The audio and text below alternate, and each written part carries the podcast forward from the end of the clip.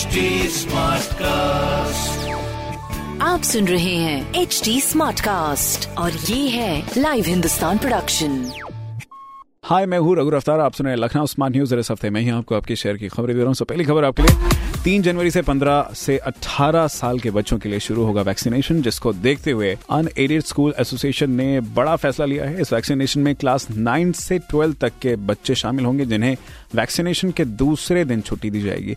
दूसरी खबर ऐशबाग जलकल में नवनिर्मित 60 एमएलडी वाटर ट्रीटमेंट प्लांट के विद्युतीकरण के लिए पानी सप्लाई प्रभावित रहेगी, जिसके चलते 30 दिसंबर से 7 जनवरी तक कुछ इलाकों में पानी संकट बना रहेगा। तीसरी खबर नेशनल पीजी कॉलेज के सेमेस्टर एग्ज़ाम में शामिल होने के लिए स्टूडेंट्स को वैक्सीनेटेड होना ज़रूरी होगा।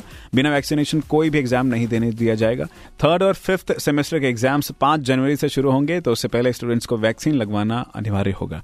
तो ये देखो ज़रूरी खबरें जो कि मैंने प्राप्त की हिंदुस्तान अखबार से, आप भी पढ़िए क्षेत्र का नंबर वन अखबार। और कोई सवाल हो तो ज़रूर पूछेगा हमारे हैंडल है फेसबुक ट्विटर इंस्टाग्राम पर at the rate H T Smartcast और ऐसे ही पॉडकास्ट सुनने के लिए log on to W W W dot H T Smartcast dot com आप सुन रहे हैं एच टी स्मार्ट कास्ट और ये था live Hindustan production smart Smartcast.